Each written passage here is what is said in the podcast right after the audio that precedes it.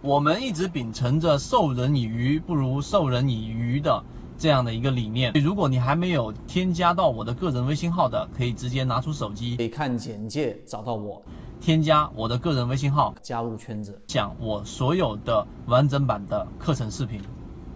今天我们讲的是一个核心话题，就是我们圈子的这个过程当中，大家到底我们为什么能够认知这个世界？所以我拿一个时间来给大家聊一聊。那当然，我们这个话题提到一个人物，就是亚里士多德啊，所以我非常值得这个拿一个时间跟大家聊这个话题，是因为亚里士多德他本身就是一个科学哲学的一个创始者，他告诉给我们到底怎么样去认知这个世界。即使到了今天，我们的所有科学、所有技术都是基于啊，我们说这个亚里士多德所说的这个科学哲学的这个范畴啊，或者我们换一个说法来说。呃，大家比较理解，就科学走到我们现在，如果按照说走了九十步来说，亚里士多德就走出了七十步，所以你就能知道科学哲学在我们的交易过程当中到底有这一个多重要。那当然，我们来说一说他到底是怎么样建立自己的这个科学哲学的一个框架的啊。这里面要提到，我们都知道索罗斯，对吧？索罗斯很牛，我们也给大家解读过很多遍，但索罗斯是师从于。这个卡尔波普的，大家应该知道，卡尔波普就建立了一套非常有效的一个科学研究的一个框架，也是基于亚里士多德的。所以为什么我们今天非常重要的拿这一个呃这个点来给大家去提一提？我们先回到刚才我们说的亚里士多德的这个科学哲学的这个框架，它到底是怎么样构成的？那当然，我们先说一说，呃，亚里士多德他本身就是。跟这个很多当时的哲学派别是不一样的，他认为这个世界是可以触碰的，啊是可以用经验来触碰，通过我们经验的学习来去完成我们对于这个世界的一个认知的。那这里面有一些很重要的，例如说亚里士多德是一个哲学家，但大家都知道他本身很多一半以上的著作都是在写这一种跟生物相关的，例如说像论睡眠啊、论呼吸、论听觉等等等等。这些全部是基于他对于生物学这个主题的研究所得出来的，所以这里面构建他的这个方法论当中呢，他有一个很核心的问题先摆出来，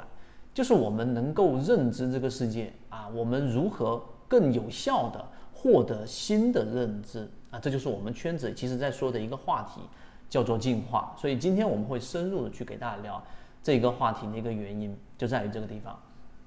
那我们继续给大家说，那亚里士多德的他的这个老师是柏拉图啊，柏拉图跟他的想法就是不一样的，为什么呢？因为柏拉图他一直推崇着我们所处的现在这个世界是属于叫做一个叫做现象世界，现象世界啊，现象世界实际上呢上面还有一个叫做理念世界啊，这个非常重要。那理念世界在柏拉图的眼里面才是真实存在的。我们所处的这个现象世界是不真实存在的，所以呢，当你明白这一点之后，包括我们一直在给大家去说禅宗，禅宗有一句非常有名的一一段话啊，一句话，所有人都能想到，就是菩提本无树，明镜亦非台，本来无一物，何处惹尘埃。他这一句话其实也是禅宗的一个哲学，就说明可能更多的都是一样的观点，但是柏拉图。和这一个我们说禅宗说的这个观点，跟亚里士多德是完全不一样的。为什么啊？我们先来说一说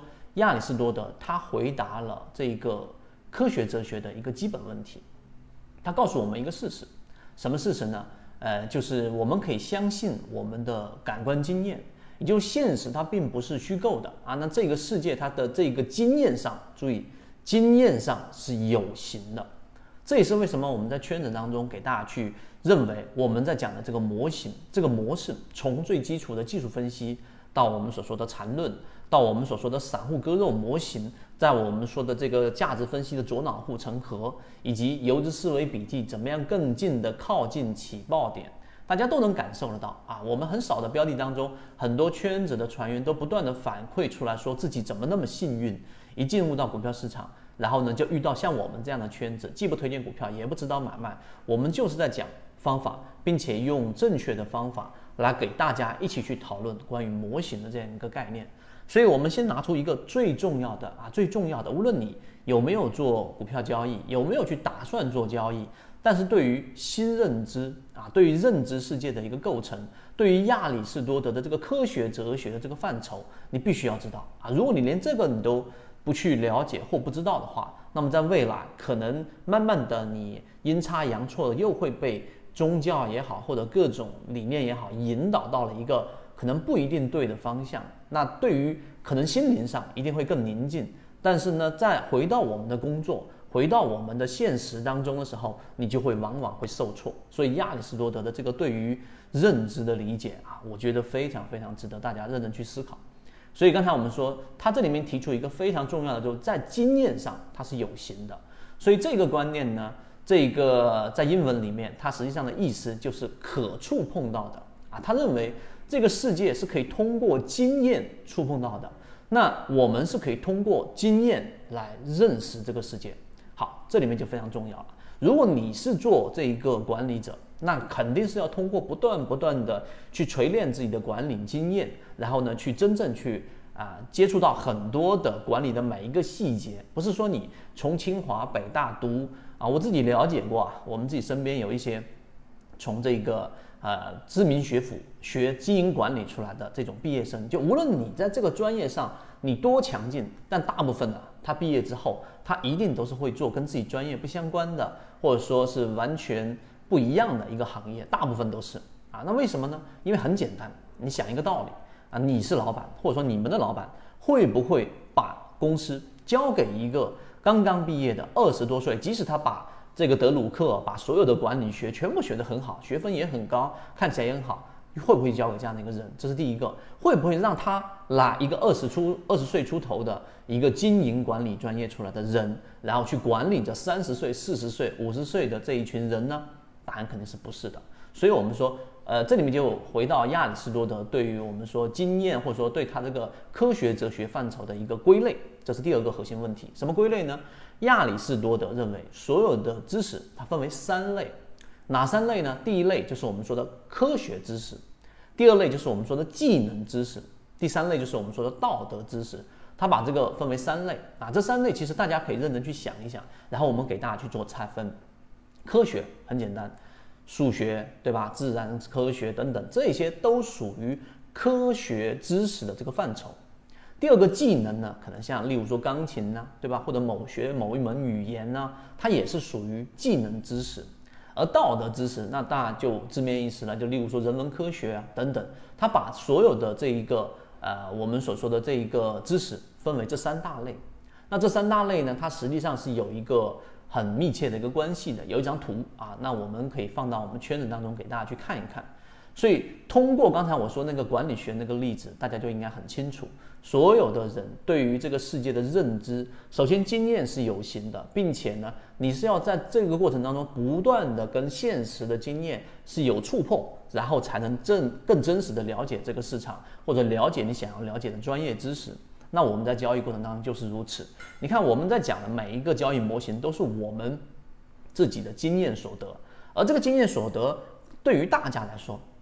如果我们是说学习啊，我跟大家说，我们圈子叫进化。如果是学习的话呢，那你就仅仅是学习一门知识，那你跟刚才我们说的这个经验有形的这个真实世界，你是没有触碰的，是没有反馈的，所以你可能就是我们说那句话吧，很多人呃这个喝的那一碗鸡汤，就是懂得很多道理，但是依旧过不好自己的人生，是因为你懂是道理，你没有把这个社会的或者说这个真实社会的这个环境，你用经验进行触碰，然后去用它去实践，在交易过程当中也是一样。所以，我们圈子发生的改变就在于这个地方。很多人在学完了我们的进化完了我们的所说的这些航线、缠论、左脑、游资，以及我给大家整理出来的啊，不断减法出来的比较少的一部分内容，我们精简到不能再精简的内容。而后，我们有自选鱼池啊，我们自选鱼池都基于方法。很多人都是跟自选鱼池就是用方法做参考，但自己交易肯定是用自己去方法去做筛选，因为我们既不推荐股票，也不指导买卖。于是很多人真正的用这个方法去交易之后，哎，就说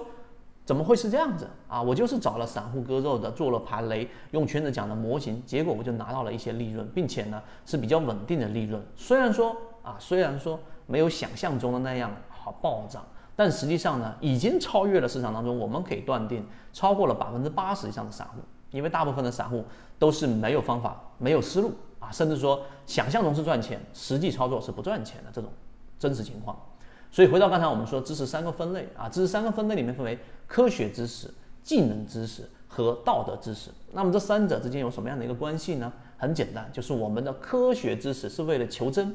就是我们把每一个交易模块给它拆分出来，技术分析的形态你要懂，缠论的这一些啊这个级别你要懂，背驰你要懂，怎么画一笔你要懂啊，就懂这些基础的东西，这个就是科学的范畴啊，科学知识的范畴。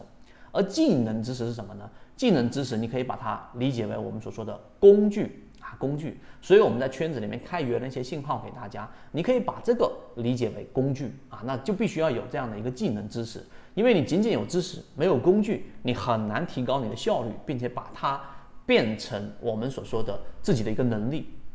这第二款这个呃这个知识的分类，第三个就他说的社会知识。那道德知识、社会知识，它其实说的就是我们说的道德标准啊。那这个不用我多说，大家都知道。任何科学啊，任何技术，它一旦就我们举一个例子，就相当于是我们说的这个道德知识，就像是一根线啊。我们的科学知识也好，技术知识也好，它就是一个风筝。我们都希望我们把这个线放得越来越长，因为作为科学技术，希望没有那么多的约束，对吧？没有那么多的道德约束，放的线越长，自然飞得越高。但是这根线永远都不能断，为什么呢？因为一旦没有道德的这个知识的这个束缚啊，那实际上虽然说短期内它可能一下子飞得很高，但是它会干嘛呢？会出现很多大的问题，也就是说它失控了，对吧？大概大家想一想就知道了。例如说以前我们说的克隆技术，很多很多类似的技术，包括现在最热门的啊，我们大家知道的这个数字货币技术都是如此，它必须要有一根绳索，这个绳索就是我们所说的道德知识。所以，当你明白这一点之后啊，这三个知识实际上它就是这样串联起来的。所以啊，最后啊，最后我们说，如果刚才我们说没有道德知识做这个束缚，它就相当于是风筝短期飞得很高，但它最后一定会掉落下来啊，掉落下来。那你砸到自己就还好，那最后你还会伤及到很多在地面上无辜的人。所以一定要有道德知识来做这样的一个束缚。